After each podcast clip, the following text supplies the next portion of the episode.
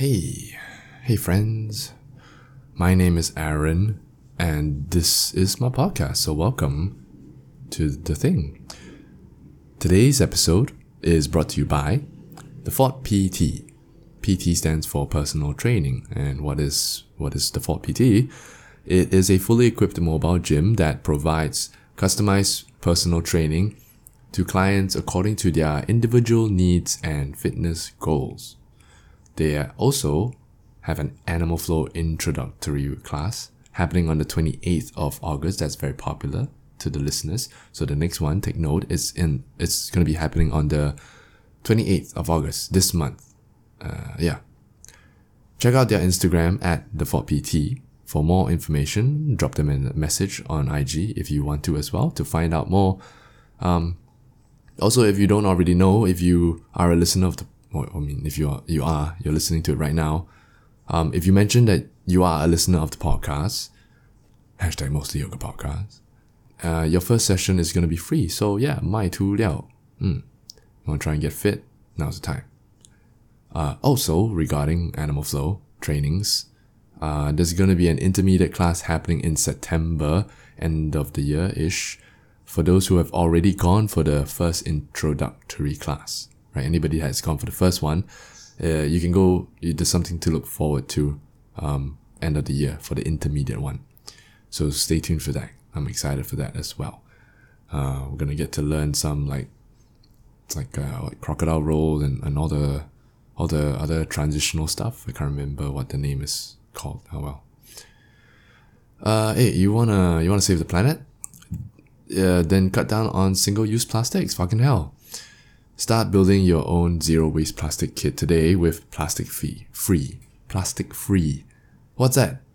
Uh, it's a Singapore-based online store that offers affordable eco-friendly products from reusable cups to metal straws and other sustainable items that you can use in your daily lives to help keep the use of min- of uh, bleh. to help keep the use of plastic to a minimum. Ugh, that's what I was trying to say. Join the movement and together we can make the world a greener place, one cup, one straw, one bag at a time. Use the promo code oof, mostly yoga for 10% off any purchases above $30. I always feel weird when they say that. Mm. Anyway, visit their store at plasticfree.co. Uh, all the links will, uh, and their IG at plasticfree, also same name. All the links will be in the description thing below. Hmm. Okay. Oh, this episode, oof, man, um, it's it's definitely one of my most memorable ones that I've done.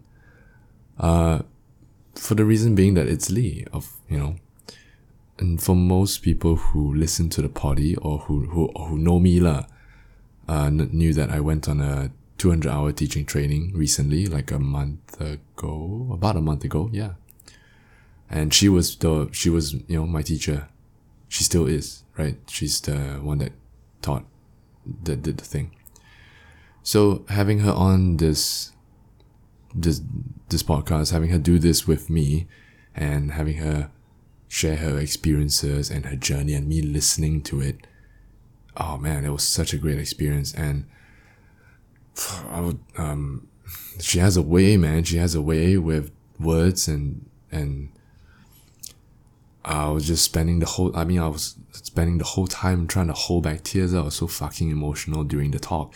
And even when I was listening to it playback, like when I was doing the editing, I kept like fucking tearing because it's so, it's such a, it's a nice, oh man, Lee, Lee's just always making people cry. I don't get it. It's, it's a magic power. Um, and, uh, like, just, it makes, oh, I'm lost for words yeah, just uh, uh, just dive right into it. It gets hocus pocusy at some points. I'll leave you to make your own, um, you know, whatever. Uh, halfway through, I I think you might hear like some crunching noises. That's just her two cats, ah, Man- Mandu and Topoki, um, just chewing on food. They're just eating. They just came out of the room and just start chewing on food, not giving a fuck about us, just coming out much, much, much, make noise, run around, not mindful, so rude but so cute. Um, sometimes you're also gonna hear them hopping around. It's just like thumping noises. They're just jumping up and down the shelves or like sniffing my bag or whatever. Very, very cute. Okay. So yeah, if you just hear random noises like that, just know that it's that. That's what's going on. Hmm. Well, I hope you enjoy listening to it. I'm very excited to, to, to share this conversation with you. And, uh, yeah, without, without further ado, let's, let's just hear it. Here's, here's Lee. Enjoy. You can hear the swallowing as well, right? Yeah, yeah. It's fine. lah. My laughter can be quite loud. so you may need, you see? It's fine, it's fine. Okay. Hello, Lee. Hello. Um, thank you for inviting me to this place, your lovely home. I finally get to meet your two cats. Yeah. Very nice. And Fagan is here with us as well. He will be uh, lifeguard just watching us. Okay? Fagan's my hubby. yes. Once in a while, if he wants to say something, he's welcome to as well. Okay. Okay. All right. Uh, don't get the nervous. okay. hey, you know, yeah, that? That's right. I'm nervous because like like you're my teacher. Like Hmm. we've been through the TT before. Um, there's a lot of things that I want to know from you, but there's also that that like like uh like I'm like one level lower, so I'm a bit intimidated. You know. Well, I'm intimidated by you and this little mic. Hey. Okay. Okay. Okay. Um. So okay, you're a yoga teacher. In case uh, people don't realize it. And as a yoga teacher, or or any kind of teacher for that matter, there's a certain level of integrity that you need to uphold, right? Especially in in this setting, I guess. So, in a way, you're responsible for passing down knowledge, and in the case of the yogic lifestyle, my question, I guess, would be what is the yoga lifestyle to you or what is being a yogi to you and do you practice what you preach Hmm. and then how do you then disseminate that information to other people is hmm. that clear is that a good question It is. Okay. It is. Should I speak now? yes you may So I think to be a yogi, I think along the way I've had different realizations of different identities. But ultimately I feel that to be a yogi is to be yourself. So when you teach, you teach from a place of sharing, not from a place of instructing or from a place of dogma where mm. people have to conform to a certain lifestyle or even to specific asanas and the expressions in classes. Mm. That's that's my philosophy.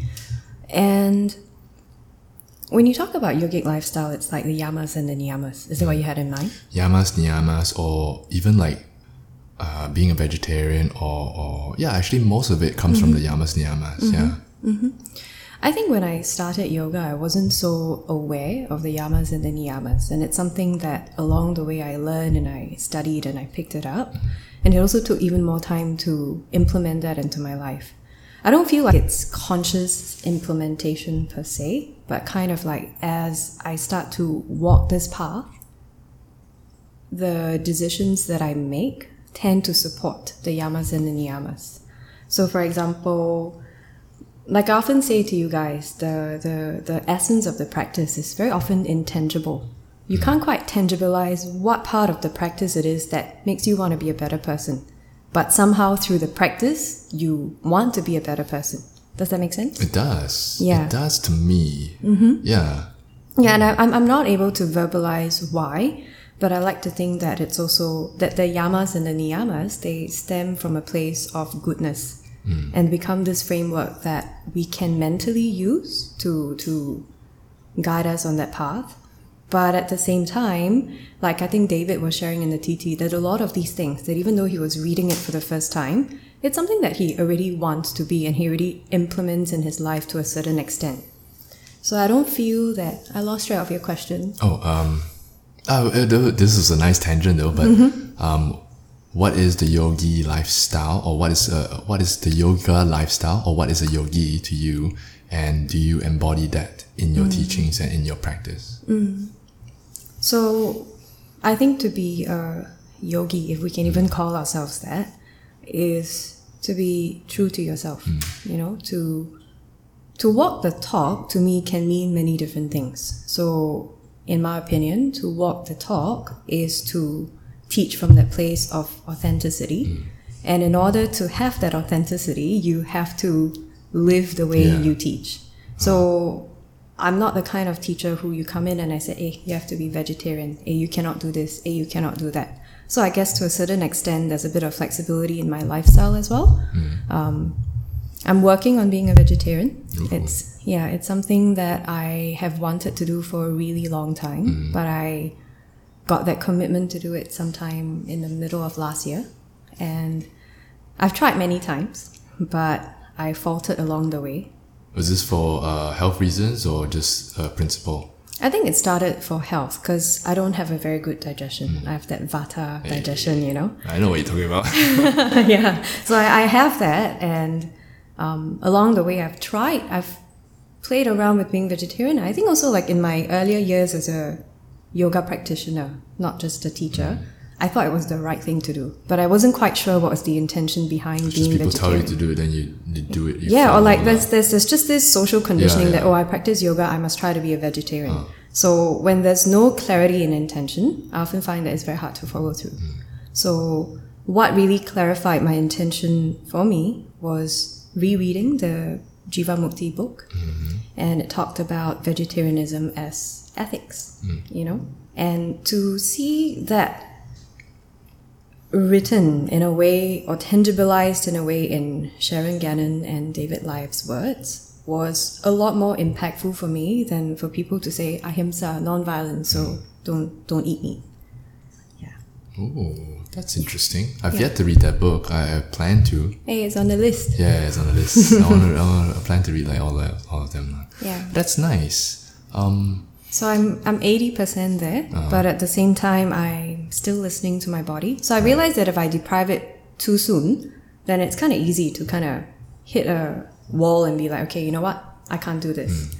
So I'm pretty much okay with being vegetarian. But for example, during the YTT, for most days I just had this need for like oily fish. okay. Yeah. Wow, that's very specific. Yeah, so I during the TT I had like salads or rice, whatever. But I always have a little bit of salmon or a little bit of mackerel or tuna. Right. That's not so bad, lah. I mean, like Mm. if, if in terms of health, you're still you're still checking all the boxes. It's just whether or Mm. not you have animal products inside, lah. Correct. Okay. But I'm not, like I said, I'm not about dogma, so I'm not super strict about it as well. Okay. So baby steps. Sure, that's the best way to start any habit. Yeah, Mm, That's what I think so. That's nice. Um, let's talk about the TT. What Okay. made you want to, or what? How did you decide that it was like, oh, this is the point that I want to have my own TT? Yeah. Um, I almost feel like it's when you wanted to join a yoga teacher training.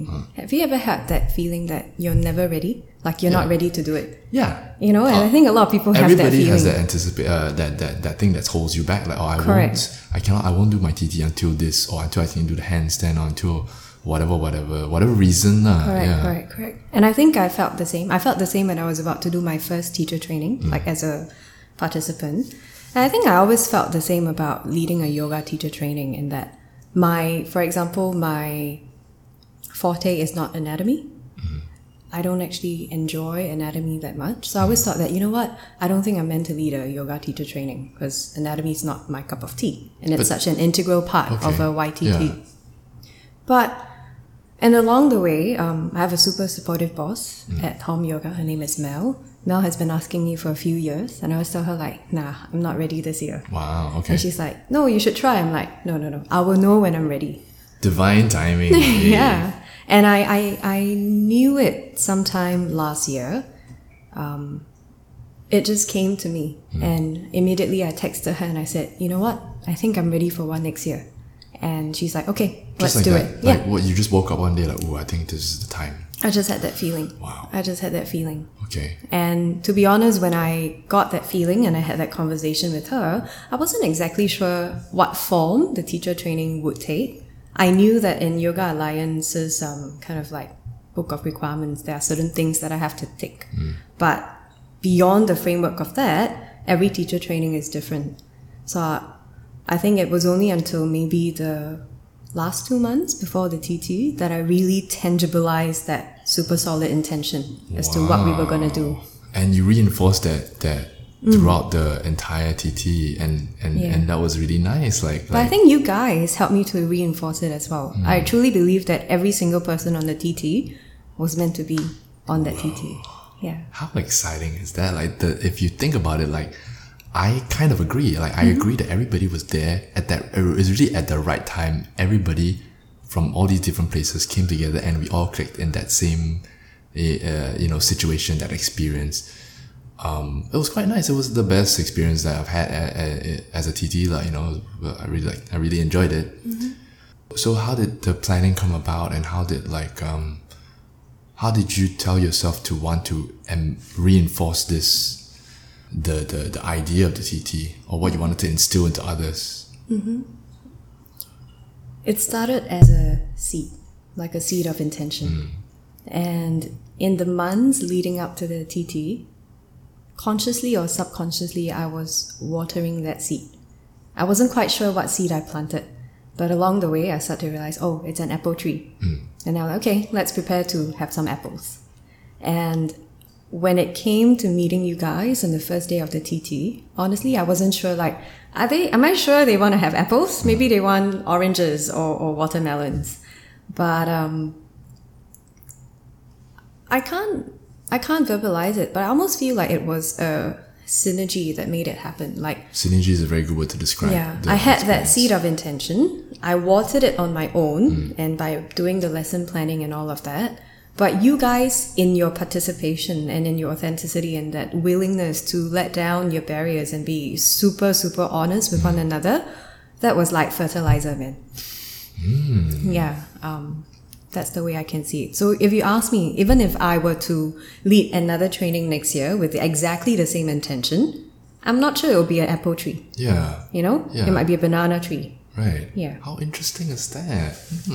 Yeah, and I feel like, especially when we talk about something like yoga, hmm. there is the black and white stuff, the technicalities that will not change. You know, your right hand is your right hand, hmm. your hip flexor is your hip flexor. But when we talk about the energetics of people coming together, then even having one person in the group or not in the group can alter the, dy- the dynamics greatly. Right. So That's true. I feel like everybody there played a part in their own way to help move us in a certain direction, which led us to where we are today. exactly. Yeah, and that path can never be recreated, even if mm. it's the same. Yeah, it, it will never be recreated. Like, it's like those few people at that time. Mm. This was the outcome.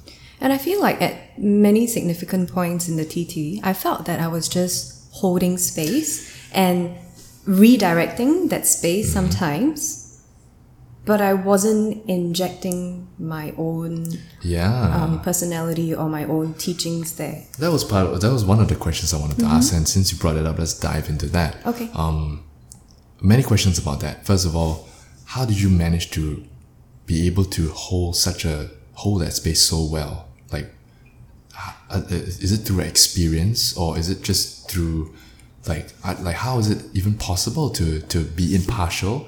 To, to let us be vulnerable, to let us open up and still be there and, and hold everything together. Mm. It wasn't hard for me and it wasn't anything that I had to think about mm. specifically. It just came very naturally to me. Mm. In, mm. in that setting and amongst you people. It, Were you like this at the beginning when you first started teaching? you want to chime in? You already had, you already had that. Uh, The sayer. yeah, like I remember in your very first few classes when you were starting out, I, I remember feeling already um, like little little effects of what what uh, I guess Evan uh, and, and and the others were experiencing today. Yeah, I think back then you already had it. Yeah. Whoa. Maybe, back then maybe. already. But I guess experience. I think. I mean, when. I'm you're sure a teacher, yeah. yeah, and I mean, we see some pretty crazy things happen Uh-huh. in classes. You know, people fall down, they get injured, they have a little incident, and how are we able to hold space for them while continuing to hold space for the other 30 people in class. So that's good training. Yeah. And I've had eight years of that. Ooh. So, Yeah, that's true. so I think like it's also on the job training, maybe. Right. Yeah. Okay. Yeah. So to come back to your question, um, it was very natural to me, and it didn't feel draining in in any way. That I think a lot of people were were anticipating me to feel. Yeah. Like I'll be tired at the end of the day, But not like like like physically like drained. Uh, yeah, I didn't feel dead. That's If impressive. yeah. Yeah. But I also feel that it's because I genuinely believed in what I was doing. right. um, I had that clarity of intention that I was talking about, like that I didn't have when I first wanted to be a vegetarian. And I mean, I had a wonderful support system at home. I mean, Fagan was holding fort with the cats. Um, I was able to come home, really wind down, work on Not the next day's about lesson like plan. you know feeding the cats, doing laundry or whatever that kind Correct, of thing. like, correct. You know, so I had that space to recharge, even though the hours were tight. I mean, we had really long hours on the TT. Because like you were teaching like two hour classes in the morning. Mm-hmm. You you were you were there before us. You were teaching most of the modules the whole day, and you know Mm-hmm. sometimes you get guest teachers, but then most of the time it's you. And then you have the whole space for all of us with all our our non- nonsense, you know. and and at the end of the day, you you you're telling me that you you were fine. Like wow, that's really a lot of. I don't know what what that is, but you have a lot of it.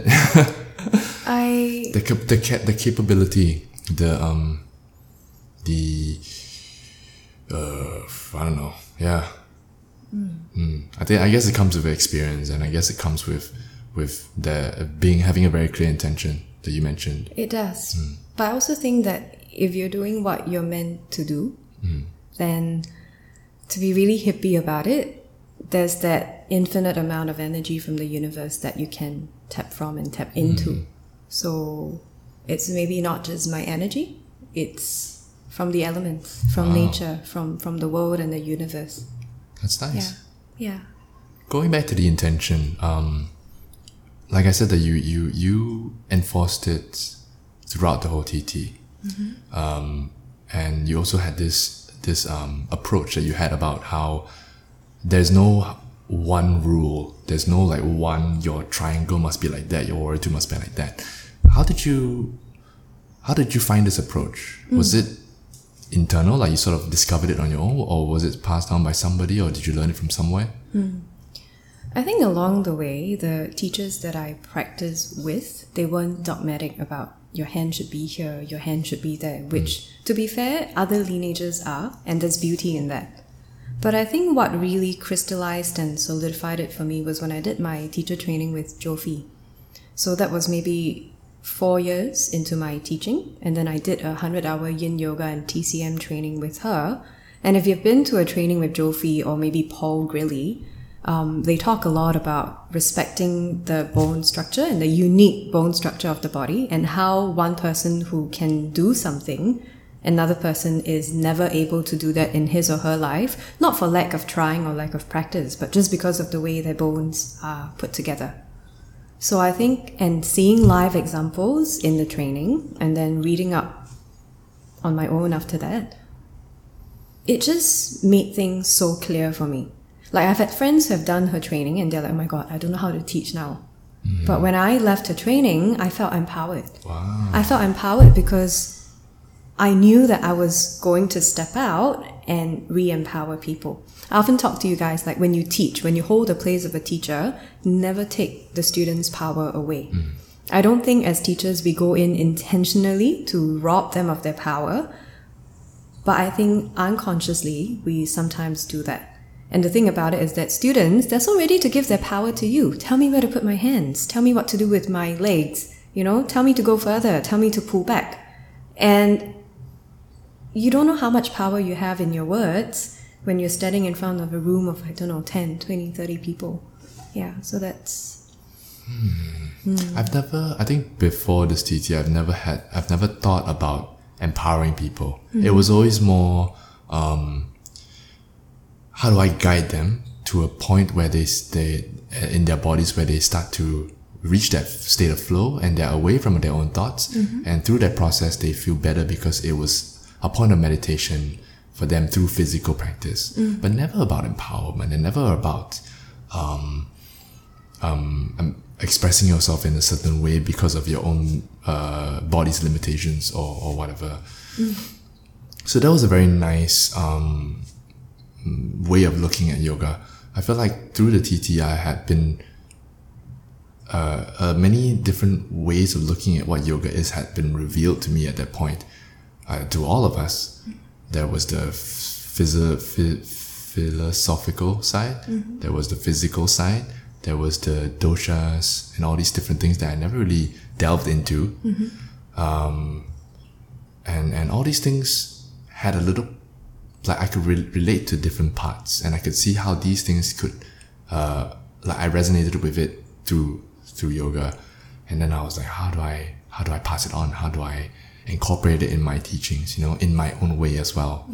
So it was very enlightening.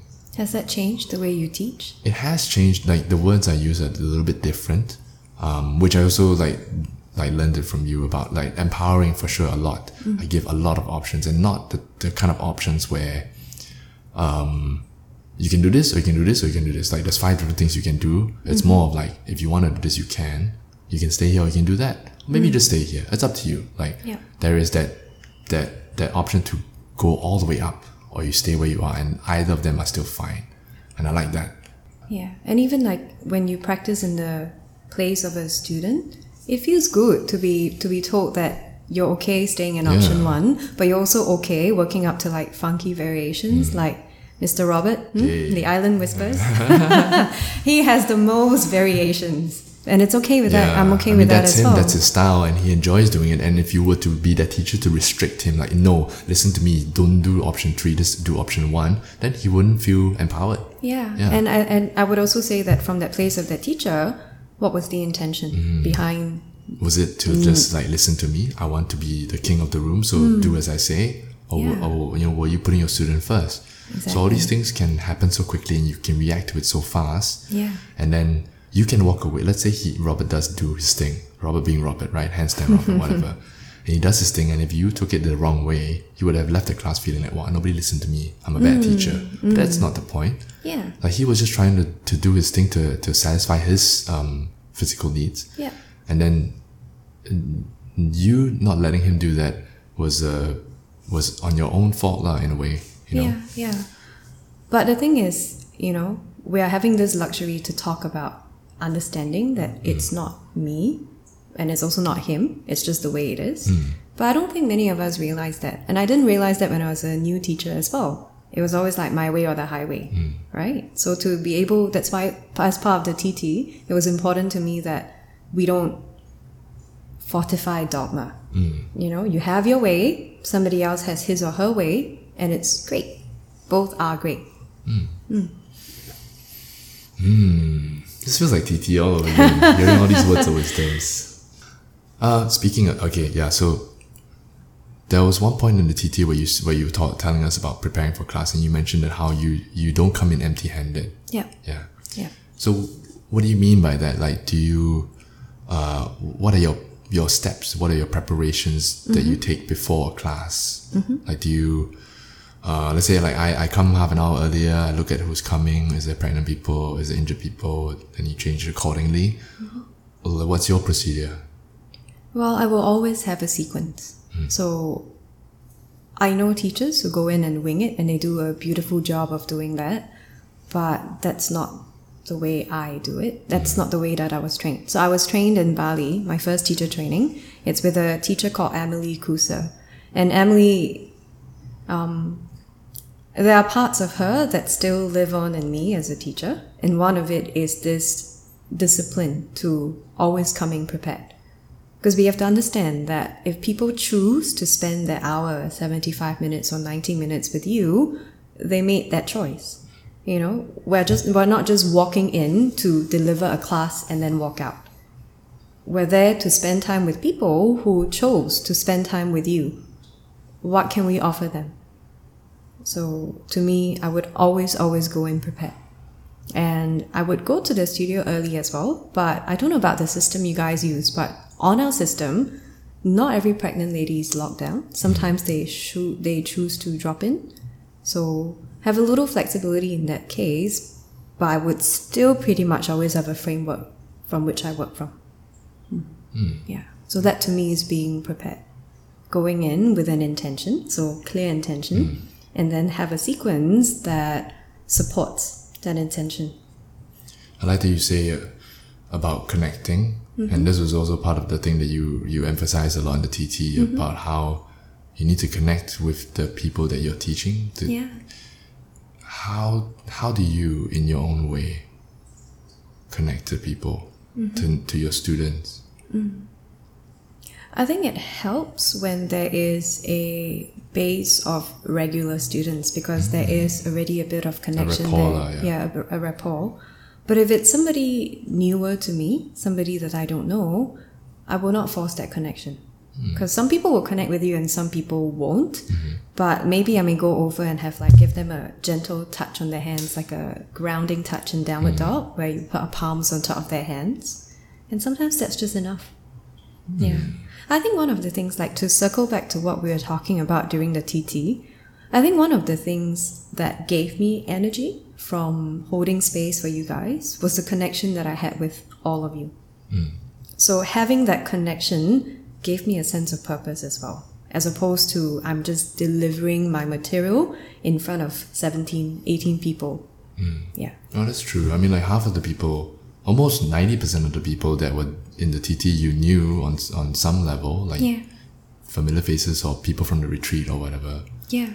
Hmm. And well, even you, like we didn't know each other very well before then, but through the TT, I felt like I was connecting more and more to you. Hmm. And yeah, having that connection gave me the energy to hold that space as well. Hmm. So, and I feel like to me, you know, like as a teacher, some, day, some days you teach a class and like, yeah, didn't feel amazing. But other days you teach a class and you're like, yeah, that felt really, really good. For me, beyond like the delivery of the sequence, beyond whether people understood your words or your instructions or not, for me, an amazing class is when you have that connection with the room and with the students. And it doesn't it doesn't have to be a crazy sequence Yeah. or like a fanciful one. It's just to have that connection. That's that's Let's, magic. let's think. Let's think about this. Like, what is that connection? How do we define it? Because that connection is something that's intangible. It is not like a eye contact. It is not like a touch. Mm-hmm. It is just like everybody's in sync in that moment, and all our all our energies are are aligned, Mm-hmm. and then we were in that moment together, and that bonded us for some reason. yeah. But but how do we break it down? Like, well, what is this connection? And if we understand it a little bit more, then we can uh, uh, re uh, create it again, right? We can replicate it again because we understand it. We know the formula of getting it. But what is it? I think the magic is that we cannot tangibilize it and we cannot have a formula for it. Because, like I said, depending on whether one extra person is in the room or Oh, not, true. at that point in time, Changes that everything changes already. everything, Wow. right? I mean, I'm sure you felt it when Yeah. you teach classes. Yeah, yeah, yeah. That one person just throws you off. Wow. Yeah, in a good or a bad Yeah, way, right? I. Mm, you can edit out the pauses, right? I can. I mean, Which if I know you to. won't. Yeah. Okay. So I feel like for me, um, when I hold the space as a teacher in the room, I almost feel like I'm conducting the energy in the room. It's almost like a wave of energy. And when the wave is smooth, it's kind of when you feel like everybody is in sync. But if like the wave is scattered, like people are all over the Yeah. place, you have to expend energy to kind of pull, Pull everybody together, Yeah, that's you know? what I mean. I, to me, that's the definition of holding space, where like, like everybody's all like, oh, I'm a bit, I'm a bit confused here. Oh, I'm a bit like, Hmm. yeah. Then you, you're like sort of pulling everything back. That to me is the definition of holding space, as well as like holding space in front of someone who's being vulnerable. Yeah. But that requires energy, and that happens a lot in a basics class, where where people are confused, they're looking around, they're being self-conscious, they're, they're just like all over the place, and then it's up to you to like uh, bring everything back. Correct. Yeah.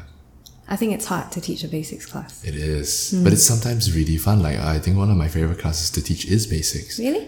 Because, um, for one thing, it's very fulfilling to have people uh, have yoga breakthroughs, right? And that comes a lot from basics, teaching beginners.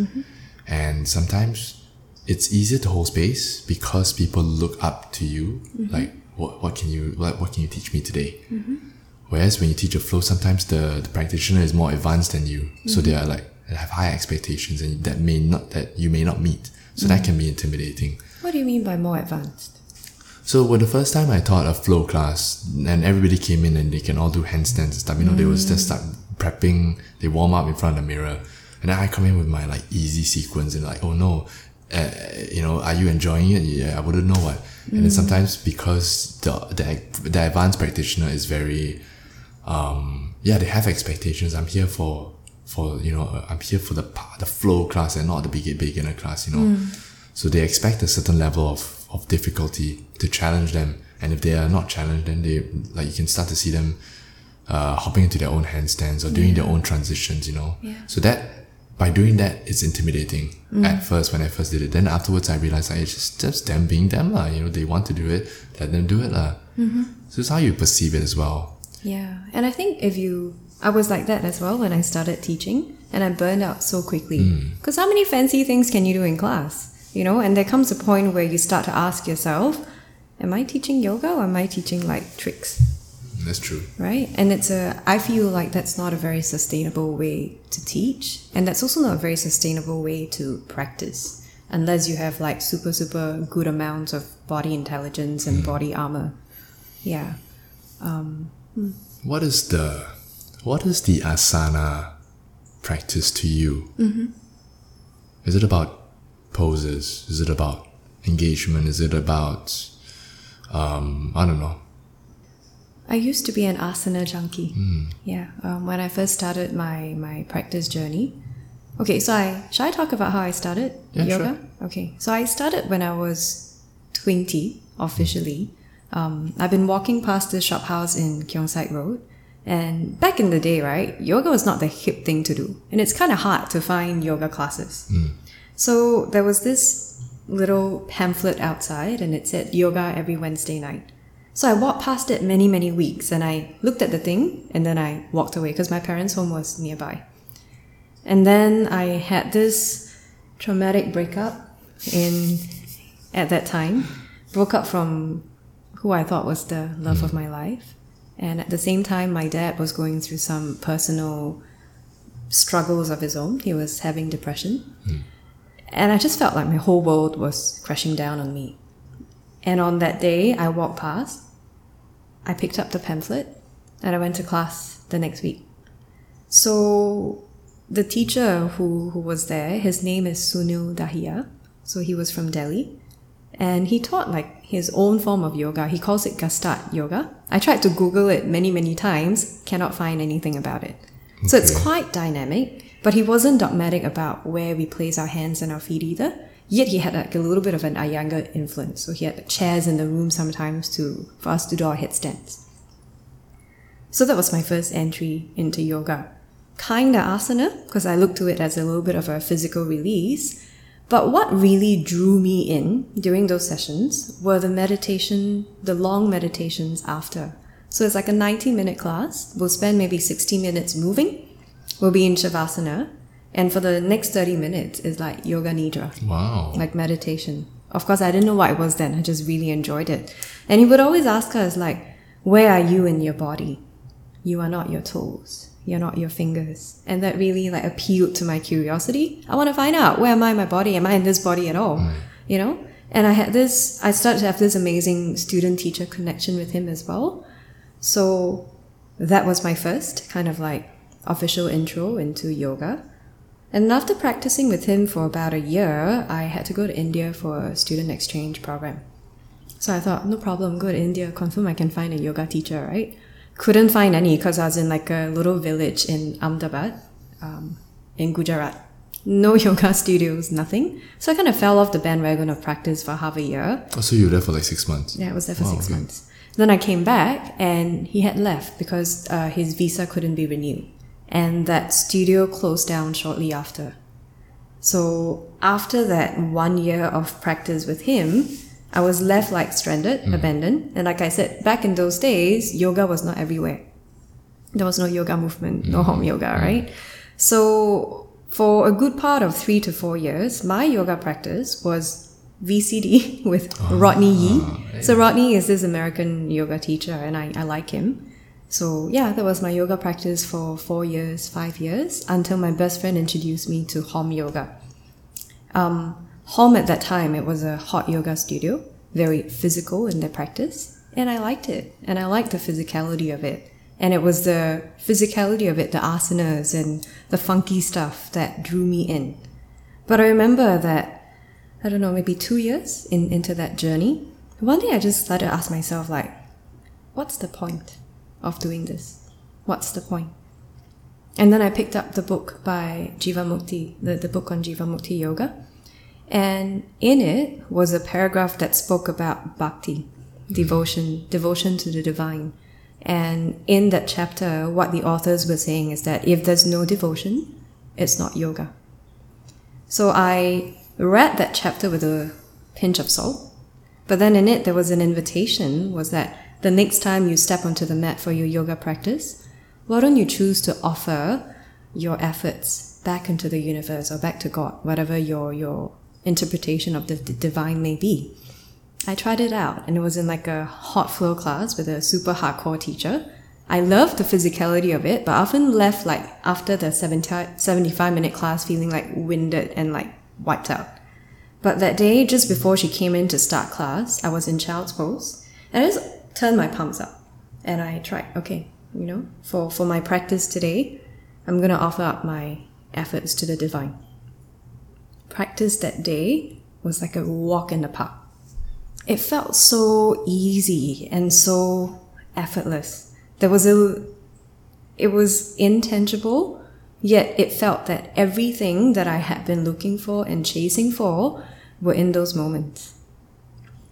And I think that's when my practice started to take a turn for something different.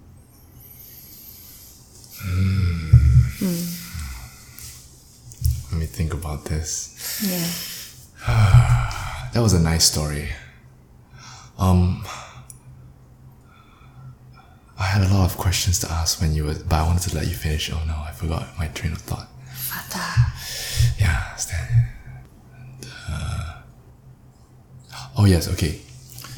What made you flip the palms open? This was a sign for you to take devote, right? Mm-hmm. Yes. Okay. So then, why, why then did the practice suddenly become easy? How did that intention of devotion equals easier practice? Mm-hmm. Did you did you like reflect on it? I did, but I didn't get an answer for many years. The physicality of the practice didn't didn't change. It was still in a heated room. It was still a very challenging flow sequence with a very asana advanced teacher. But I think what happened in that practice that shifted me was my intention behind the practice. I wasn't practicing for my ego anymore. Hmm. I was practicing to release my ego because I'm offering everything that I get from the practice back out there. And then how did the body react or how did the mind react because of that intention in that certain way? How str- I'm like trying to figure out like what the what how does this work, you know? I'm not sure. Right. I'm not sure. Um, I'm not sure. But Just- I, but I, I, know. Mm-hmm. think like how that simple intention of like I mean it's so it's it's it's not the practice, it's not the teacher, it's not you. But yet the the intention by changing that one thing, everything else changes. Mm-hmm. You know? But uh, everything else is like the, the, the class, the, the, the room, the space, it's all the same, the same equation. But because one thing changes, every the result change already.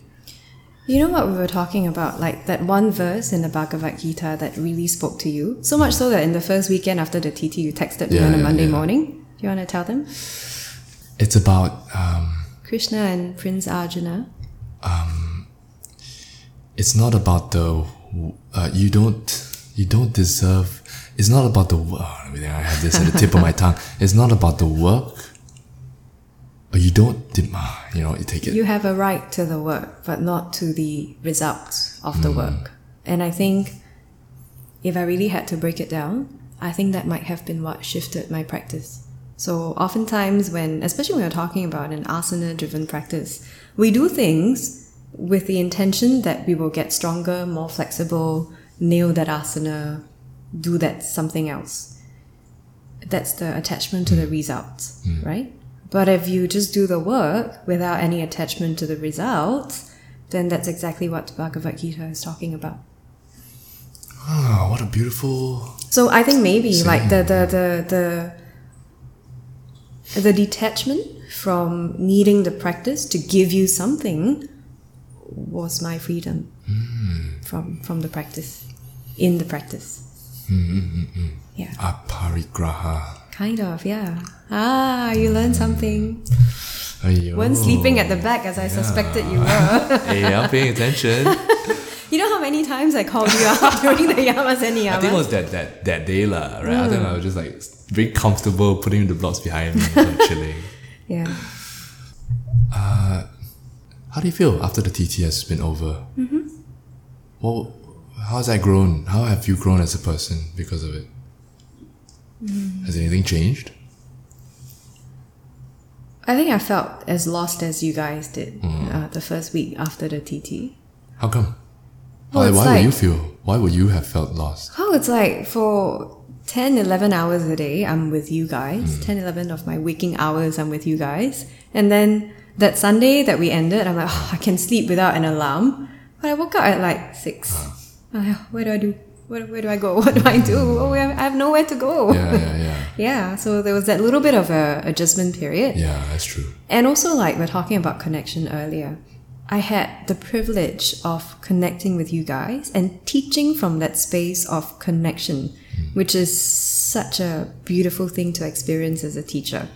And then I was going back to public classes where, yeah, there are regular students, but there are also like a lot of uh, drop ins. I'm like, oh, now I have to hold a different kind of space.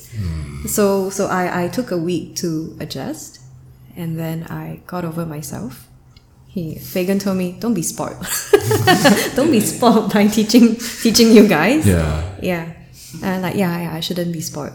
And then you know, just shift the mentality, and mm. everything will follow. I mean, it's, it's I think it's normal to have that adjustment period. We all had the first week when I went back to training. I don't, I can't remember if is it if it was the first five days before the weekend, the mm. exam, or was it the week after. But that week I taught terribly. I, every class I was like, I was just not like it.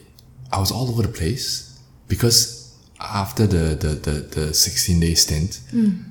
I was mentally all over the place and I could I took a long time to bring myself back into my own mind, into my own like body. I couldn't teach very well. I was forgetting things. I didn't feel my, my sequence was very uh, uh, good. I could see people like being. I was just being very self conscious. Um, and then I think the week after, when we were when we were done with it, there was one day where I taught something new, and then it didn't work out. Like it, I ended like twenty minutes early. Like Wow. like I think it was a seventy five minute class, and I ended like like like forty five minutes. I was like done already. Did you Then- give everybody shavasana adjustments? I did. No, like it, I was like done. I still like half an hour left, so I just did a long fifteen minute like cool down. Then I was like, wow, I still have fifteen minutes left. Then I was like, do I just end it and pretend it was a sixty minute class? then like no, then like if I it's like I, I need to do a bit more. Then like I will have ten minutes left. So it's like I can't really end here. It's like not here, not there. So I was like, okay, I'm just gonna shoot like a long shavasana. And then I did like a bit of yoga nidra thing. And then at the end, I sort of like I apologized, but I wasn't like upset. I was just like, like I so at the end, uh, okay, thanks for class, everybody. Now I sort of like, like looked to my like I was sort of like thinking to myself, uh, yeah, sorry guys that it felt a bit weird. I was trying something new.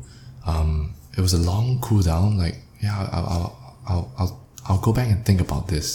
I, I sort of said that to, to people, and there were I think there were like less than ten people in class, maybe like seven. And then all of them were very supportive. They were like, "No, it's it's fine. Don't worry about it." And then some of them also uh, there was like these two friends, and they were one of them sort of like said very loudly like, "Oh, that was a nice class. Like it was a nice cool down. I like that it was long." She was sort of saying it to a friend loudly, so that I heard it in a way. It was a nice. it was a nice, That's nice, gesture. yeah. yeah.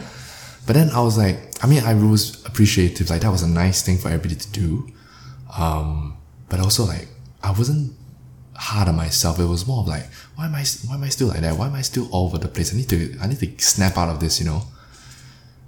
Uh, and then like one of them, one of the the students talked to me after class. She happened to be a teacher at Shiva. Shout out to Shiva Yoga. Never been, but I'm sure they got good teachers there. Um, she said like, yeah, um, it was fine. Like next time you don't have to say this. Like people won't really know and blah blah. She just gave me some words of encouragement, which I appreciated at that time. Next class uh, didn't go that well either, but at least I was still better than that first class because I, I sort of like admitted it. I, I admitted a bit of defeat at that point. Um, but yeah, still very confused, and it took me a long time to sort of find my bearings again, trying to incorporate what I learned into what I already knew, into something new for a place that was had their own set of rules, you know. Yeah. So it was a, it was a, it- yeah, it was a transition.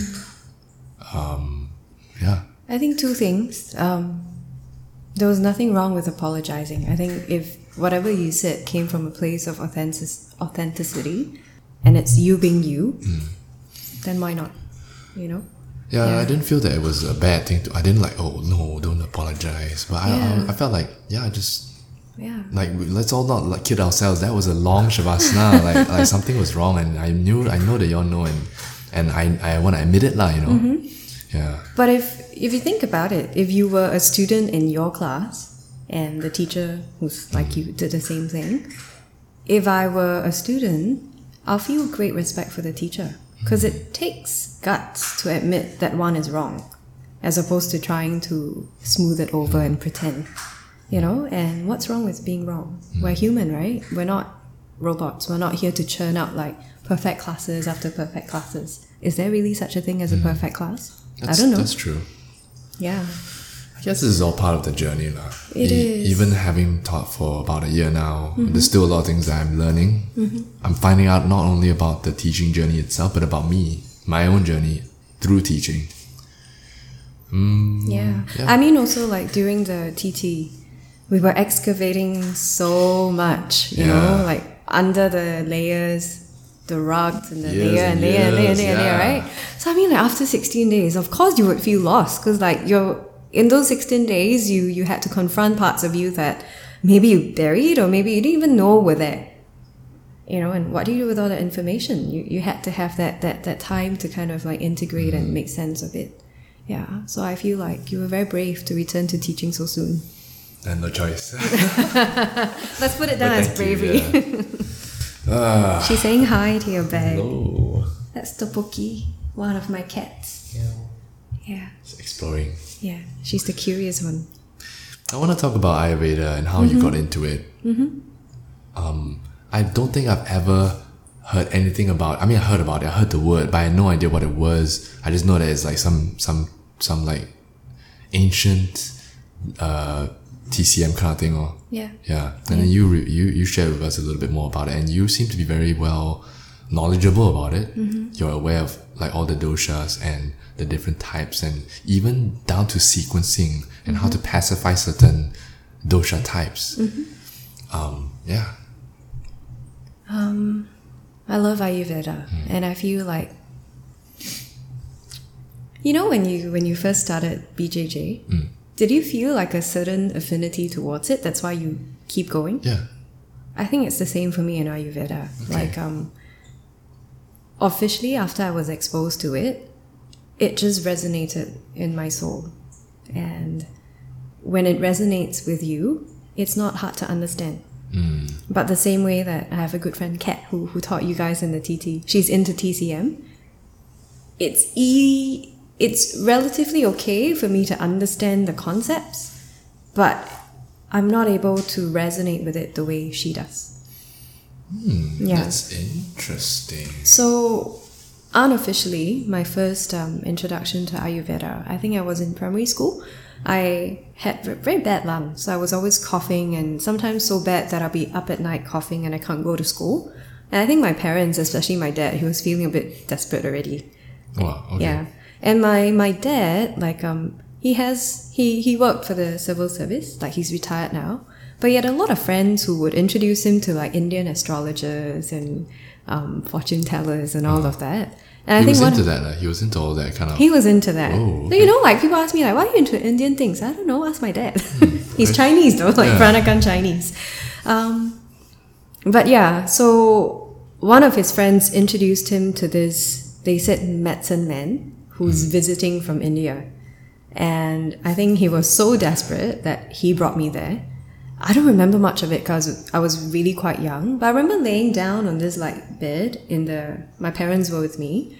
And I don't know, like he fashioned some ash out of thin air Wow, really medicine man, yeah. made me drink it Eee. and then i had to go home with homework so i had to draw like uh, symbols every day for 81 days which was torture for a primary school kid right? Like it's something i really hated to do but i had to do it because my dad would like literally look over my shoulder and make sure that i finished it. That it. was the his his cure. yeah. Oh, but believe it or not i was cured. I was cured. But i didn't understand that you know and i didn't understand how sick i was. Uh-huh. But it's until this day it's something that my parents especially my dad he talks about very fondly. So that was my unofficial introduction to ayurveda because i mean like if you think about it like wow drawing things right sounds more like magic than ayurveda. Yeah.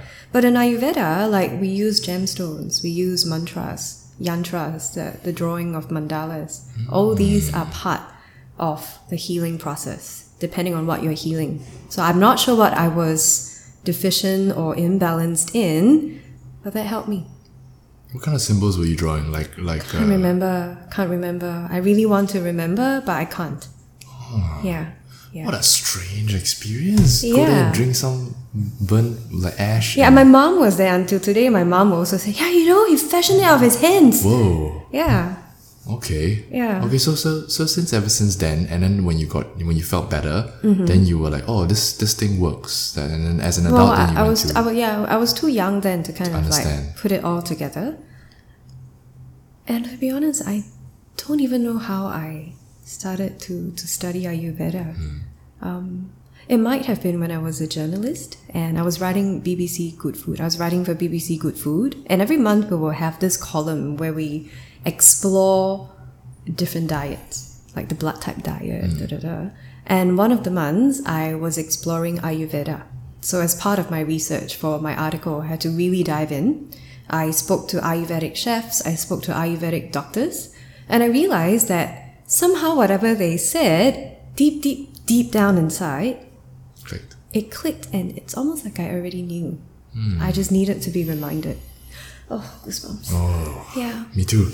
yeah. Okay. So I think that just started. Um, I was very lucky to be working in food writing, and I was always extra passionate when I had to review an Indian restaurant. Extra passionate if the Indian restaurant had an Ayurvedic influence to it.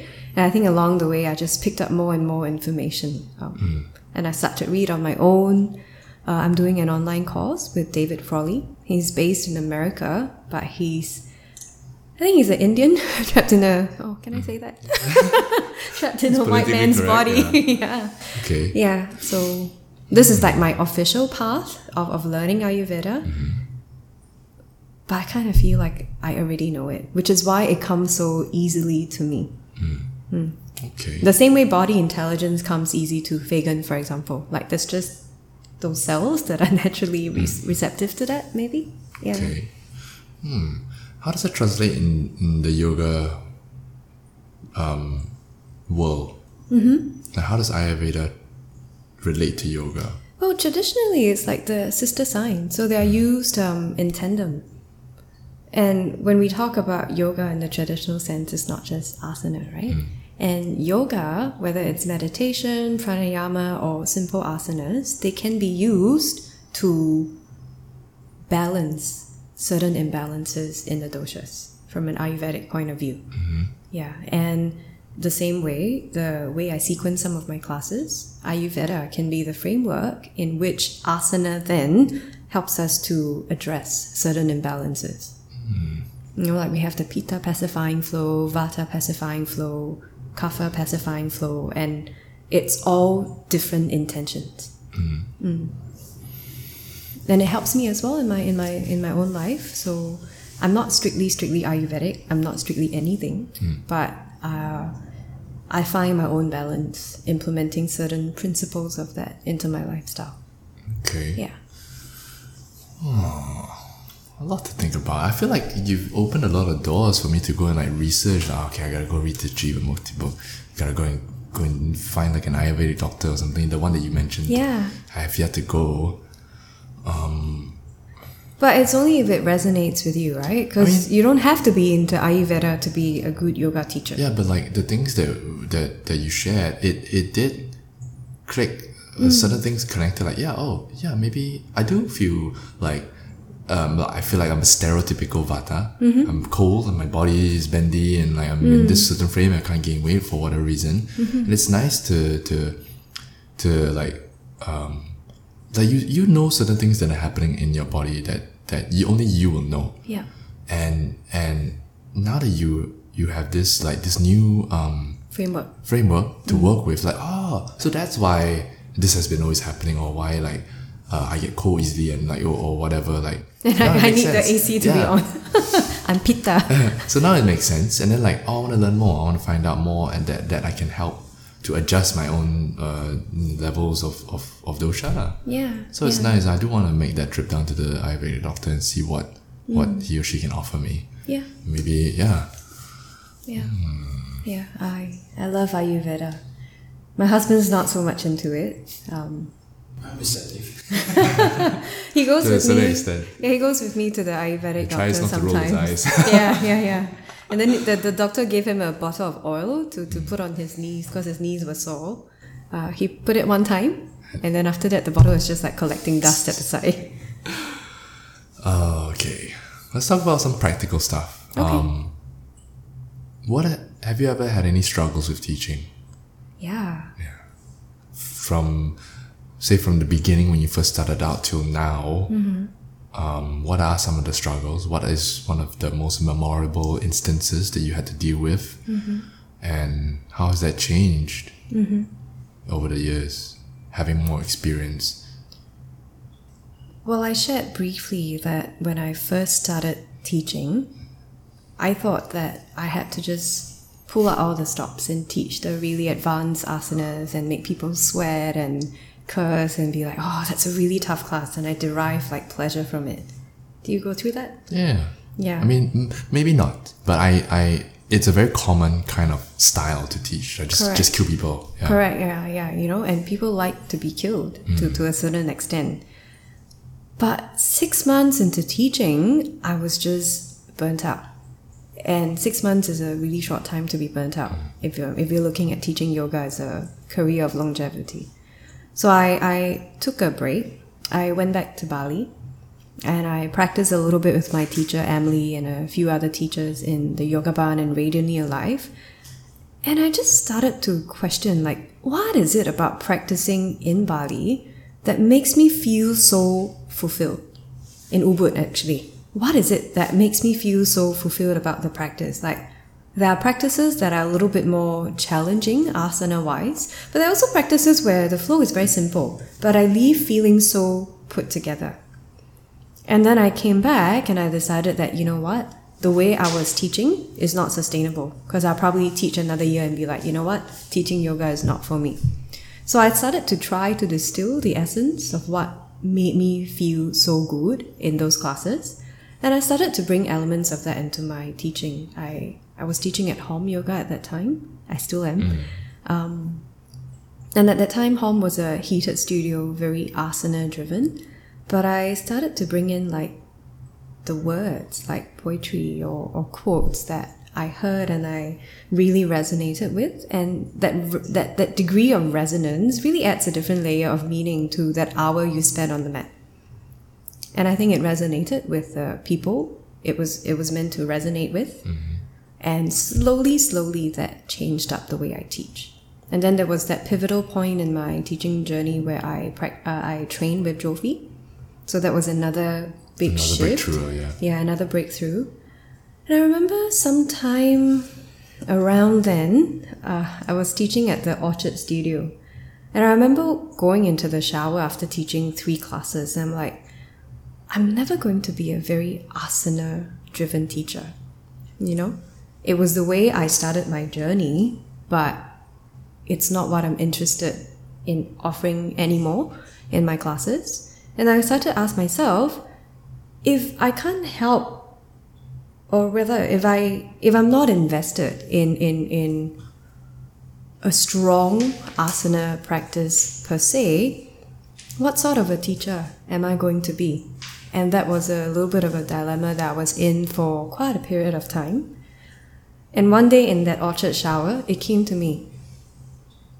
I'm not going to be the teacher who can teach people like the funky, who wants to teach people the funky stuff. But I'm going to be the teacher whom hopefully my students will be the happiest people. And that solidified my, that clarified my intention. And teaching yoga became easy. I mean, and I mean, happy is a is a loaded word, right? What is happy? You know, to me, to be happy is to be able to be with yourself, to be able to be in those states of confusion and anxiety and frustration and recognize that and be okay with that. There's a certain sense of freedom in giving yourself permission to not be okay, in giving yourself permission to sit with the discomfort that sort of freedom to me is infinite happiness. Yeah. Yeah. Two things. First of all, how you've managed to find such epiphanies that come so naturally to you, so clearly to you. That's very impressive, if if if anything. And secondly, by sharing this intention to me or to, to, to the TT or, to, or now on the people that listen to this podcast, it gives us a better idea of what our intention or what our possible intentions could be. Mm-hmm. Happiness to everybody is defined differently. Um, and that intention, as general as it sounds, can mean different things to everyone else. And it's nice that like now I have this another framework, just like the Ayurveda instance of now something else to work towards to besides the asana. Because a lot of people uh, yoga teachers, I mean, a lot of yoga teachers, that is the point. The point is to be able to do the, the best asana, Mm-hmm. right? It has always been about asana practice. Rarely do we have um, any of the other eight, uh, uh, any of the eight limbs or any of the bhakti or anything else that is involved aside from asana. Especially in today's modern yogi world. Um, so it's nice and it's refreshing to be able to hear this different point of view and I like it as well. I resonate with it. I want my students to be happy as well, whether is it through being able to do the handstand or whether is it just being able to sit in that discomfort mm-hmm. and empowering us or, or or anything, you know? Yeah. Can I share something? Yes. So, you know, we have like yogi bodies, like mm. people who naturally have that physical talent to do like the bendy shapes. And then we have less yogic bodies, right? So when I was young, I was super flexible and yoga was not hard for me. So when yoga is not hard for you, you want to do every asana and you want to do more and more asanas. So I was always chasing that, that asana high. But when what so I, I shared that I started yoga when my dad started to to have depression. And it's not something that goes away in three months. It's something that um, him and the family works through for several years. And watching him, he was healthy. He, he, he, he is healthy. He was healthy then physically, but because of the state of his mind, he started to neglect his body. He didn't want to take his um, hypertension medication, blah, blah, blah. And eventually it led to him having a stroke because he wasn't taking care of his body.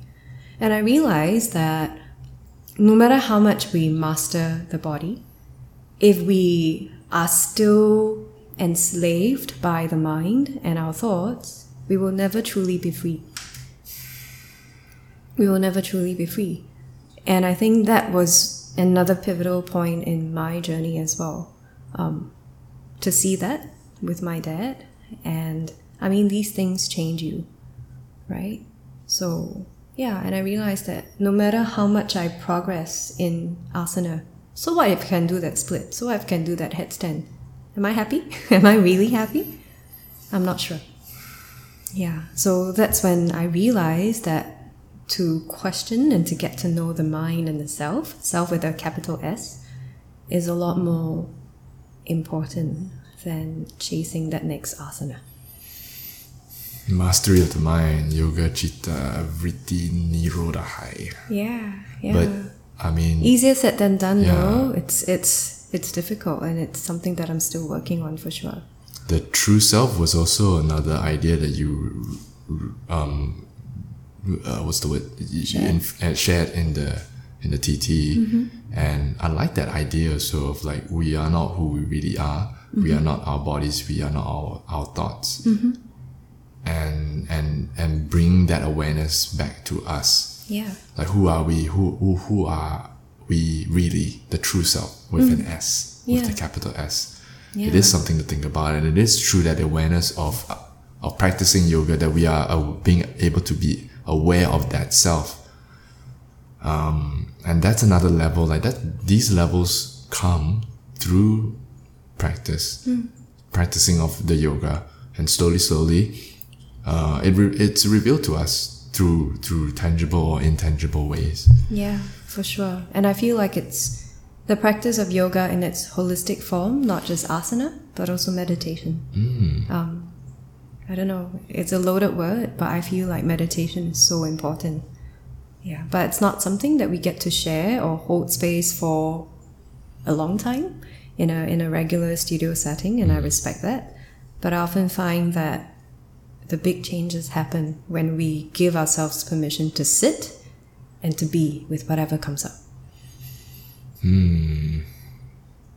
A lot to think about Yeah. it's true Yeah. Hmm. Yeah, a lot of the roadblocks I feel that we meet in life, sometimes you feel like, ah, why did God or the universe put the, these things in my way? You know, why can't I just be free of them? And then you realize that maybe they're there to make you see a different perspective, to, to, to consider the possibility of a different truth. Like for me, um, I don't have a good relationship with my half sister. So we have the same mom, but when my mom married my dad, she already had my sister.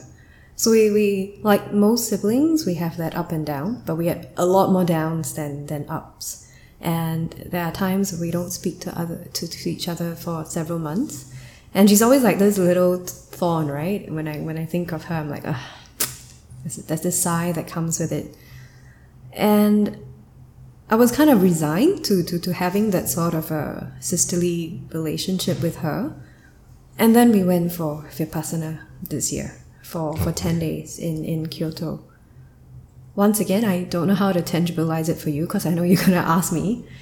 But when I came back, um, it took me some time. I was continuing to meditate. And before Vipassana, I did a raw chocolate course. So I'm actually a raw chocolatier. And it just came to me one day that she's vegan, very, very strict in her diet. And she once mentioned to me several years ago that it's hard to find good chocolate. Now that I know how to make raw chocolate and I have full control about what goes into it, maybe I can make it for her. And so I did. And that doing was something that I never would have done even eight months ago. Hmm. Yeah, that shift, it just happened. And that shift doesn't happen through asana. That shift happened because I had to sit with myself and my thoughts for more than 10 hours a day in the Vipassana retreat. there is something to learn from this What? that i mean like Yeah. there is something to learn lah. there is something to to because uh, so often do we reject the idea of being in that uncomfortable state the moment Yeah. we find something that's uncomfortable we want to distract our minds with something or do something else to like not think about that thing. Yeah. but then that's always been the formula. Something bad happens you just do you just like oh just run away from it. Mm-hmm. But then what happens if we decide to no no let's let's see where this goes. Let's sit down and let we take it. We take the the discomfort the the whatever. And every part of our body physically mentally we are rejecting it. We don't want to be in this position. Yeah. but then but then you know through the through the vipassana through the meditation through the quiet sitting mm. the solution reveals itself Yeah. Uh, or, you know, where you, you take a shower and you come out like, wait, hmm, uh, the epiphany. Forgiveness. Forgiveness reveals itself. And I wasn't just forgiving her, I was forgiving me. Hmm. Right? But to come back to what you were saying, like the states of discomfort that we inherently don't like, in the tradition of Vipassana, we call it aversion. Hmm. You know? Um, and even when we think that we are acting on the most conscious, conscientious level, deep down inside in the recesses of our mind, it already has already decided a lot of things for us. Because there's so much stimulation that comes in, your brain cannot possibly process every single thing every single nanosecond. So there are already patterns that are formed inside our mind, you know? Like because of my my difficult relationship with my sister, I realized that whenever somebody walks towards me and she looks like my sister, like long hair, same build, I mean, I don't hate the person on sight, but as we start to walk past each other, I will hold my breath for a few seconds. I will hold my breath. Yeah. So consciously, I'm not deciding to not like that person, but somewhere deep, deep, deep down inside my mind and my conditioning, I was already braced. You know? Subconsciously, your Sub- body just reacts like uh, you're tensing Yeah, up. exactly, exactly. Almost like I'm braced for, for, for, for a fight or something, you know? So I feel like um, quiet sitting, whether we call it meditation or not, it gives us time to kind of like lengthen the, or to see the spaces or the pockets of possibility between what we're actually doing and How we actually react to Yeah. that situation. exactly, exactly. Oh, that's true. That little pause, if, if, if you're able to take that pause be- before receiving and reacting, Yeah. to decide how to then react or to, to, to being able to decide. Mm. You know, most of the time we do just react. Someone hits you, you hit them back. Exactly. Instant reaction. Exactly. It's to just buy yourself that little bit of time to, to make more intelligent decisions. That translates to everything in life, every aspect. Yeah. In your work, in your personal life. In your lifestyle, basically. Yeah. Yes, I agree with everything that has been said so far. Yeah. Let's have some tea. Yes. Tea? Where do you get tea from? Uh? I bought this one in Seoul. Um, yeah, I love my little tea ritual. He doesn't like it so much, so I often get to brew tea when we have friends over, like you're here, so I can brew tea and we can enjoy it together. I'm Otherwise, sometimes it's the two of us also like, yeah. Yeah, I drink so like some, I'll drink my own tea like at home. Yeah? But I'm running out of like I don't have any more. Like wait, I need to buy stuff. Do you do it? Do you brew it in a I have, teapot? I have a thing. Yeah. Let I me pass you some. I have a lot. I have too many leaves. Thank you. Well, so this one is This is yuzu, yu- right? yuzu tea from- But where do you Seoul. get it from, like always when you travel, uh, in of the Singapore you don't time. have uh, Uh, I don't have a. To be honest, because we right? travel a lot, Yeah, so, so we already- pick up a yeah. lot. And I think friends know I like tea, so they give me a lot of tea as well. So I often have more than I'm able to consume. Okay. Yeah, Okay. Cool. yeah. Uh, advice for teachers. Mm-hmm. What are some advice for um, new teachers, mm, TT students? What are some advice for any? I guess any teacher in a, uh, uh, who who who might be going down a wrong path. Let's say. Yeah. But there's no right or wrong Yeah, that's, path. that's true. That's the, I phrased the question in the wrong way. Hmm. I guess just just what are some advice that you can give teachers through your own experience? Okay. Mm. Um, maybe I can circle back to something you said. Like I, I made a little flag in my head as well. You know, you're saying that you were teaching basics and it was easier because they looked up to you. And then when you teach like the flow classes, it's a little bit harder because like they're on par or, or they're above your par. And your par meaning like asana experience. Or Is that it? however you see yourself, lah, yeah, right? Yeah. Um, it's inevitable, and I went through that as well. But I often find that the most sustainable way to teach is to teach from a place of sameness. So we're on the same level. So even if a complete beginner comes to class, you know, it doesn't mean that he or she is any less empowered than you or he or she is any less empowered than the person beside who has spent the past five years doing yoga five days a week. And if you approach from sharing from that, that space, it makes it easier to teach an open level class because mm. you give everybody their power. And it also makes it easier on you because we're equal. So I'm sharing my experience through this sequence, but in sharing my experience, I'm not telling you what to do. Ooh. Uh, does that What make a sense? sim- yeah, what a what a what a nice analogy. What a nice way to look at something in that way. yeah. Yeah, like that um that in that miss um the way you see it, right? Like I've been seeing it this way, therefore I feel this way. Now you've re- you've shown me this way, like oh, then I don't need to see it in that way to feel insecure or, Yeah. or any. Yeah, and then when, when, when it becomes like that, then there's no competition, Yeah. right? Between you and another teacher, Yeah. between you and a student, And it especially if becomes using neutral as well. Like the person who, Exactly. who expects certain things won't be expecting it anymore because Mm-hmm. he understands the intention. And I think also is to believe that your vibe attracts your tribe. Mm-hmm. And if, if people don't resonate with you, Then then, they won't, you know, Yeah. like they'll find their own teacher, they'll find their own expression of the practice. But if they resonate and they're open to what you have to share, then they will come back. You know, there's we don't need to be there to convince anybody of mm-hmm. the practice or, or of our interpretation of the practice. And the practice is a really broad one, right? You have like acro yoga on one hand and then yin yoga on the other, or like mm. restorative yoga. Different things, different folks, different strokes. Yeah. I think yeah, I I I don't feel like I'm suitable to give advice to other teachers, but if I had to share, I think that what that is what works for me. Mm-hmm. To share instead of teach. Mm-hmm. Because if I teach you, then I'm assuming that I know more than you.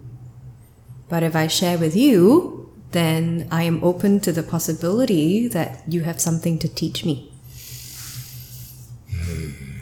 And I mean, the whole TT, for example, I was sharing with you guys like my philosophy, things that I believe in, things that mm-hmm. I've been studying, and, and, and all that. Because I wasn't teaching, teaching, maybe that's why I wasn't tired. And there's also that mutual exchange as well. That's true. As much as I'm sharing with you, you guys are sharing so much with me and one another. And you know, yeah, maybe you did, you haven't been teaching for as long as I had, but the experiences that everybody brought to the table, I learned a lot from that as well. Hmm. Yeah, That's nice. Hmm. yeah. You're. Tell me about. tell me. Why do you look so emotional? I feel emotional. I mean, like, When I talk to you, sometimes like you end up having tears in your eyes. Why?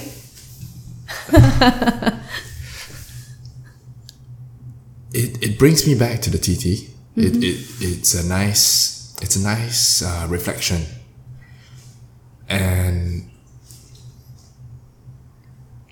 a lot of the things that, that we talk about now. Mm-hmm. It's it's nice. It's nice to hear. It's nice to resonate with, mm-hmm. and it's it's just nice to hear. Like it's it's a.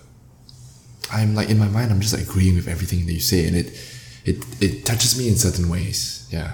Okay, I'm glad. Actually, to come back to, to, to the advice bit that mm. you were talking about, I also think that there is value in trusting that everybody who shows up in that particular class was meant to be there. Even if it's a complete beginner in a flow class in which you design a mm. difficult sequence, or a super advanced practitioner in a basics class, for example. You know, if we trust that these people were put in our path at that point in time, then there's no expectations, there's no stress. That's true. Yeah. Ah, yeah. Yeah, yeah. I feel like, yeah, the best way to live is to surrender, right? Um, I am to a certain degree a control freak, comes with the pitta, but uh, I've realized more and more that the more I trust that whatever I experience is meant for me to experience, then life becomes very free. Yeah. The suffering comes when I have that aversion towards things that I don't want to experience. It's a skill. Letting go is a skill. Yeah, you know, it's a you hard really have to consciously like, okay, release the fingers, slowly relax the muscles, like literally let go. Mm, mm. And there's also a fine line, like, you know, how much do you let go of? Hmm. And if you completely, completely let go, can you still interact with the world in a way that is meaningful? Hmm. Mm. That's true. Yeah, these are things that I talk about with Max and Edmund very often. We meet every Friday and we have like these little discussions over nice. over prata and coffee. Okay. yeah. Okay. Mm, oh yes, yes. Uh, what I wanted to ask you was that, uh, tell me more about this um, past life thing. when you casually mentioned it during the TT, I, I was just I can't remember who was looking. I was like, did she just say that she is uh, uh, what studying about past lives? Like, huh? Just like, just like, tell us more about what this is? Okay, so it's past life regression. Right. Um, If anybody is interested, they can Google this guy called Brian Weiss. B R I A N W E I S S. Should be that Okay. way. Yeah. So he's a psychiatrist. And um, he introduced past life regression to the mainstream audience when so I think like in, in psychiatry and psychology they have regression therapy. But regression therapy is meant to bring you to past incidents or maybe your childhood where you suffered through certain trauma and that's kind of like impacted you in the way you interact with the world now. So he was doing regression therapy with a patient, but she regressed to her past life. So that was like his first um, experience with it as well, from from a therapist's point of view. So that's something that I'm very interested How did and, you and How did you about. even come across something like this? You were just reading Hmm. about him or psychology, and then like No. Okay. Do you believe in past lives? that's the thing. Like you kind of have to to to to to think. I mean, I don't not believe or believe. I just it's never something that I thought I would want to think about. Yeah. Do I believe in past lives? Hmm. I I I don't know. I don't. I mean, the it might be. There's all these like people in the world. Reincarnation might not be a a crazy thing to to think about. It sort of makes sense if you want to continue the circle of life, which I do see the circle of life happening in the world, like animals and atoms and all these things. Like there is a unity. Yeah. So reincarnation might be part of that unity for all I know. Yeah. Yeah. So I believe in mm. past lives. It's never been something that I questioned. It was just a belief. Mm. But I never felt like I had to champion it or or to fervently share it with anybody. Mm. I lost my aunt two years ago after a she had a nine month battle with really invasive and progressive breast cancer. So my aunt is the most important person to me in my life. And to watch her die and to support her through her dying was a really was a time of growth for me. It was a painful period, but I felt happy because I was able to sit with the discomfort and the fear. So those nine months supporting her to die it's a little bit morbid, but if we talk about happiness as freedom from aversion, then those were the happiest nine months of my life. Because I accepted the fact that she was going to die. Fear of her death no longer had a hold on me. Yeah. And then I lost her. And I think I dealt with it okay. Like I wasn't breaking down and all of that. And I was like Mel from from Hom, she was very supportive. I asked for time off, and I was only teaching one class, my my regular Thursday class, for pretty much uh, four to five months because I was taking care of my aunt. I moved her in with us. But after she passed on, I think grief presents itself in different ways. And uh, maybe about two to three months around that period after she died, I started to get flashes of past lives, my past lives. Okay. And I get them at the most random timings. So I've had them before in really sporadic individual times, usually like at the end of Shavasana when I'm in that state of surrender, maybe. But I started to get these spontaneous regressions pretty often, and I usually can't control when I get them. So I could be sitting on the couch watching TV, and all of a sudden I'm experiencing this past life, and I only know I'm done experiencing it when I'm back here watching TV. These are visions. Or Visions, visions, Okay. visions. And visions when- and like a knowing, like a deep knowing. Are they And the same? Are they the same instances? different- so different past lives, yeah. So we don't have we have more we have more than one past life. If you believe in it, if you believe in it. Okay, okay. And a lot of my past lives were in India. Uh-huh. Could explain the Ayurveda. Makes sense, makes sense. Yeah. There's a lot of other things.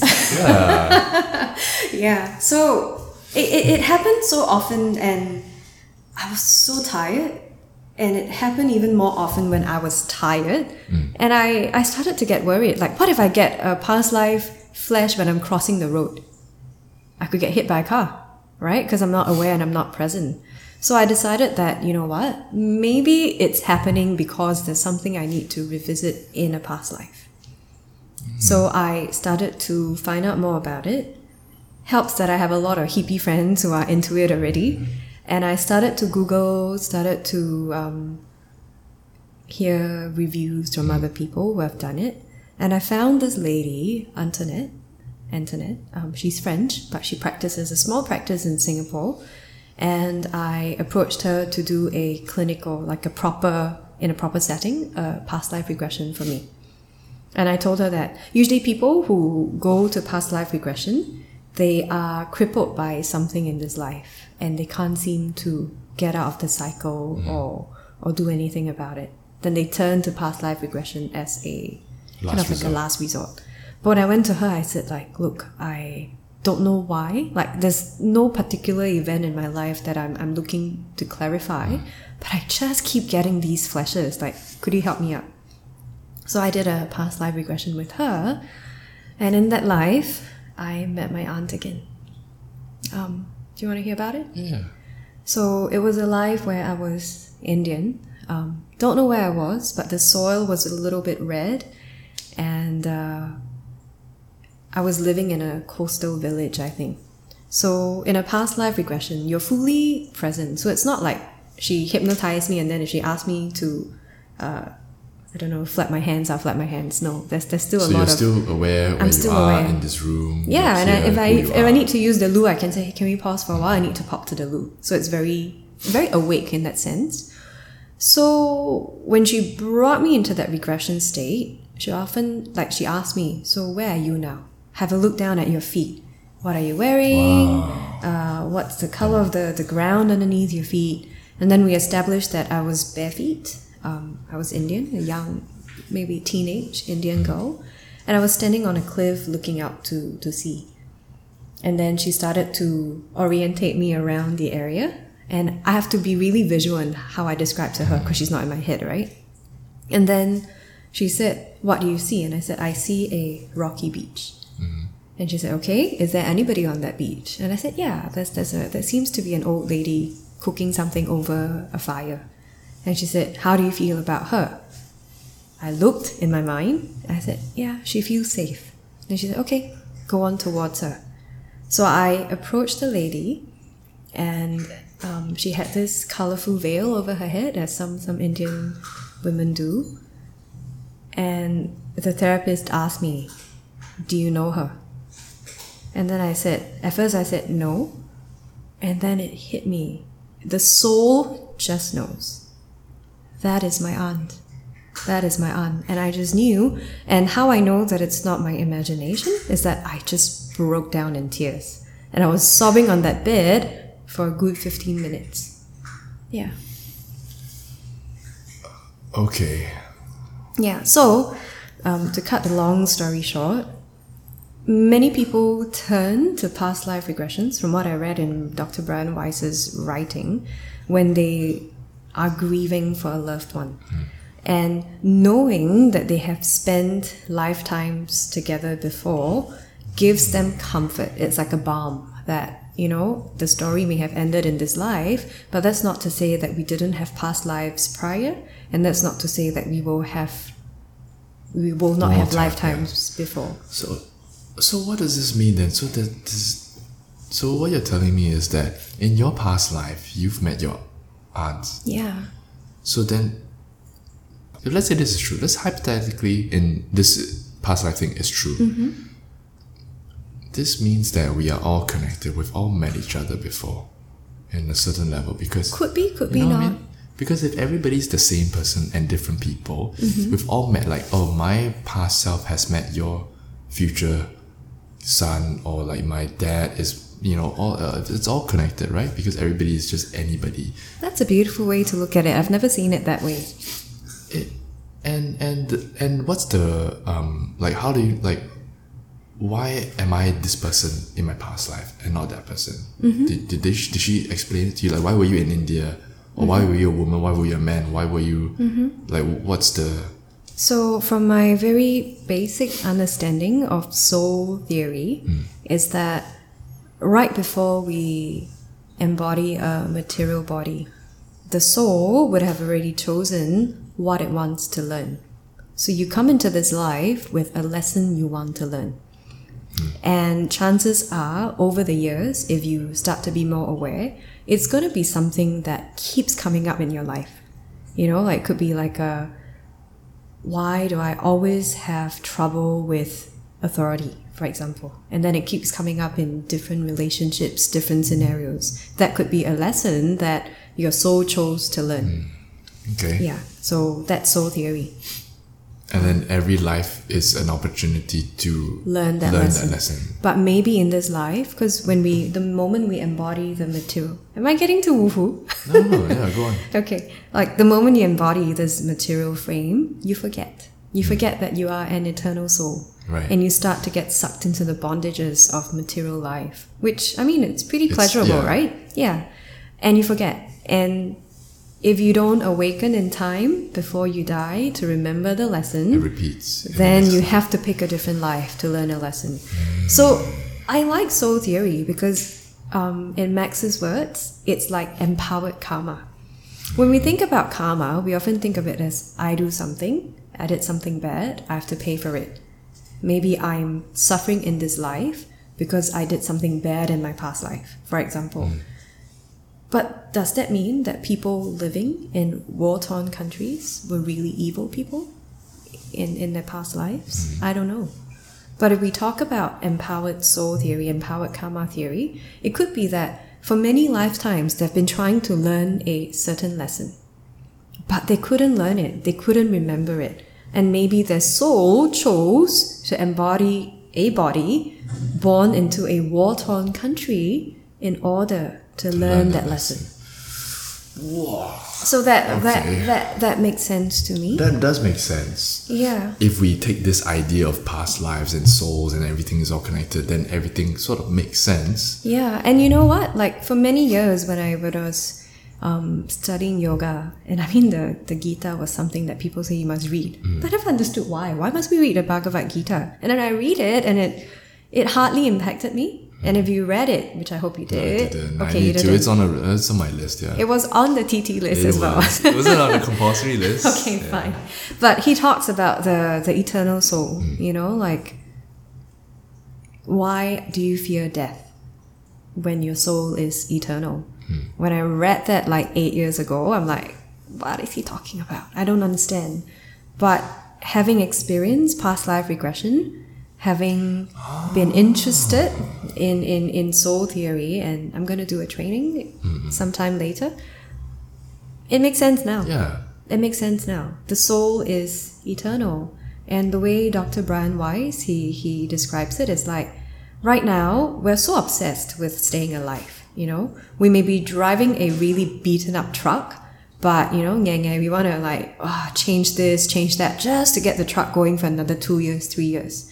But if we can surrender and understand that the soul is eternal, then we won't fear and fight death so much because it's like slipping out of a beaten up truck Into something new. into something. It could be a Ferrari waiting for you in the next one. And then you just slip into that Ferrari.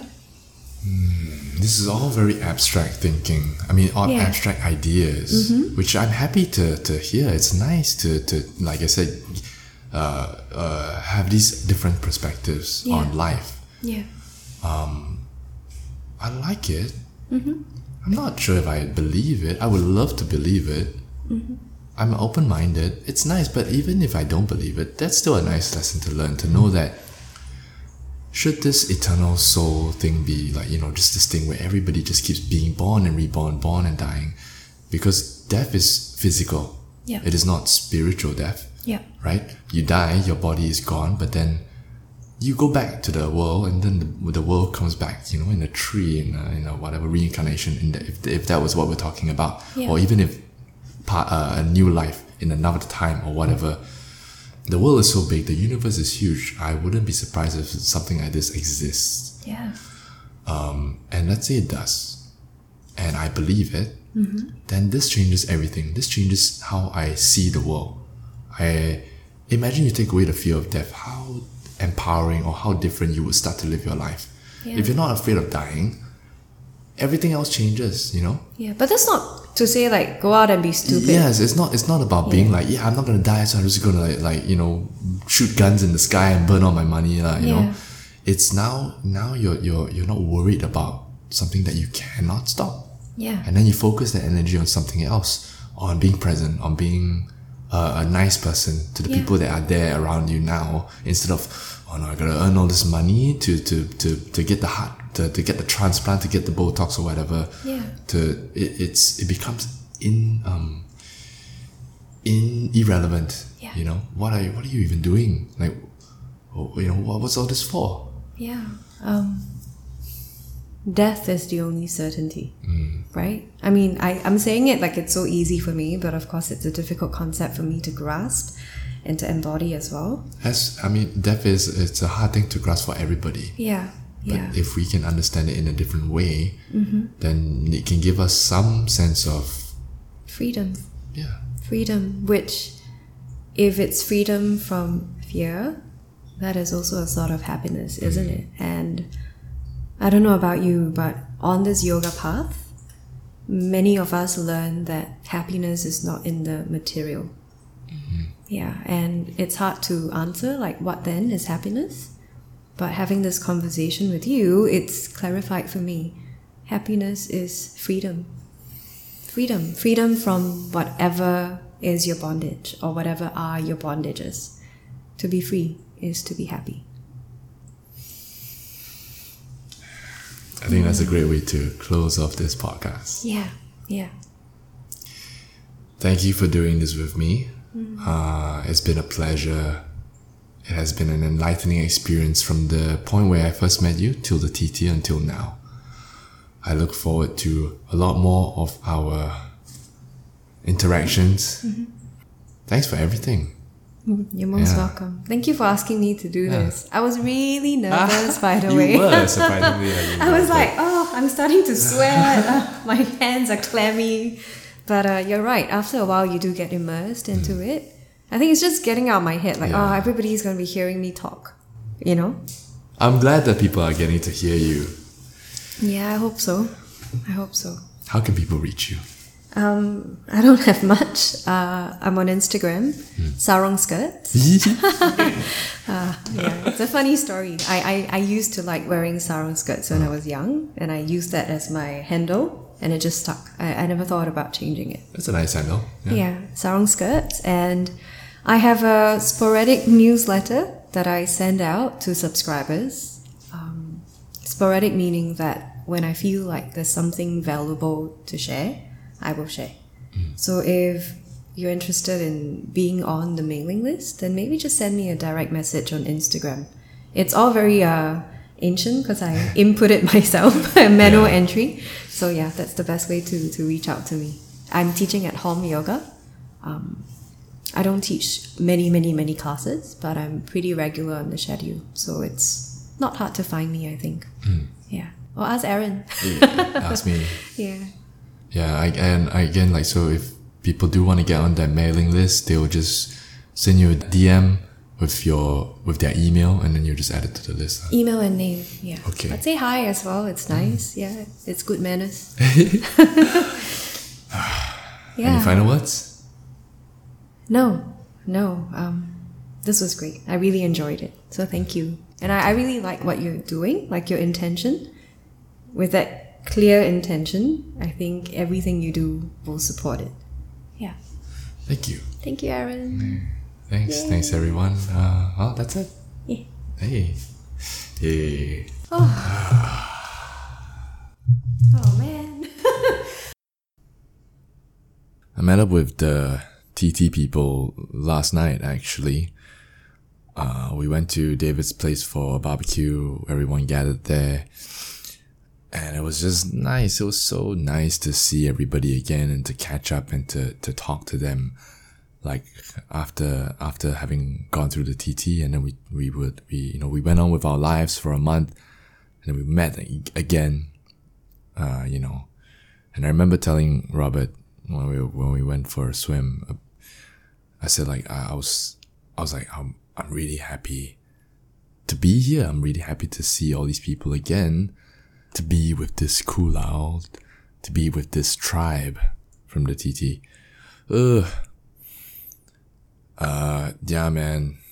I don't know. Ah, fuck. I'm all, I'm all over the place recently. A lot of doors have been opened ever since then. I still haven't really figured out what what to do. But having listened to this this conversation, it's every time when I listen to it, I just uh, there's always something to take away, and there's always like I feel like I am learning a different lesson even by listening to it the same, uh, listening to the same thing over and over again. I've listened to this like five times already, just from editing and from like you know Ah, fucking hell. Okay, it's late. I'm tired. I had a long day. I'm gonna just end it. Mm, same thing as how I always end my parties. If you have any questions, if you have any feedback, drop me a DM. Share this on Insta stories. That's always a great help. Tag me as well. I'll repost it. If you have any questions about the conversations that we had or anything that you want to ask that we talked about, there's going to be a lot of things that you want to ask Lee after hearing the, the, the stuff that she's said. You want to learn about magic? You want to learn how to make people cry?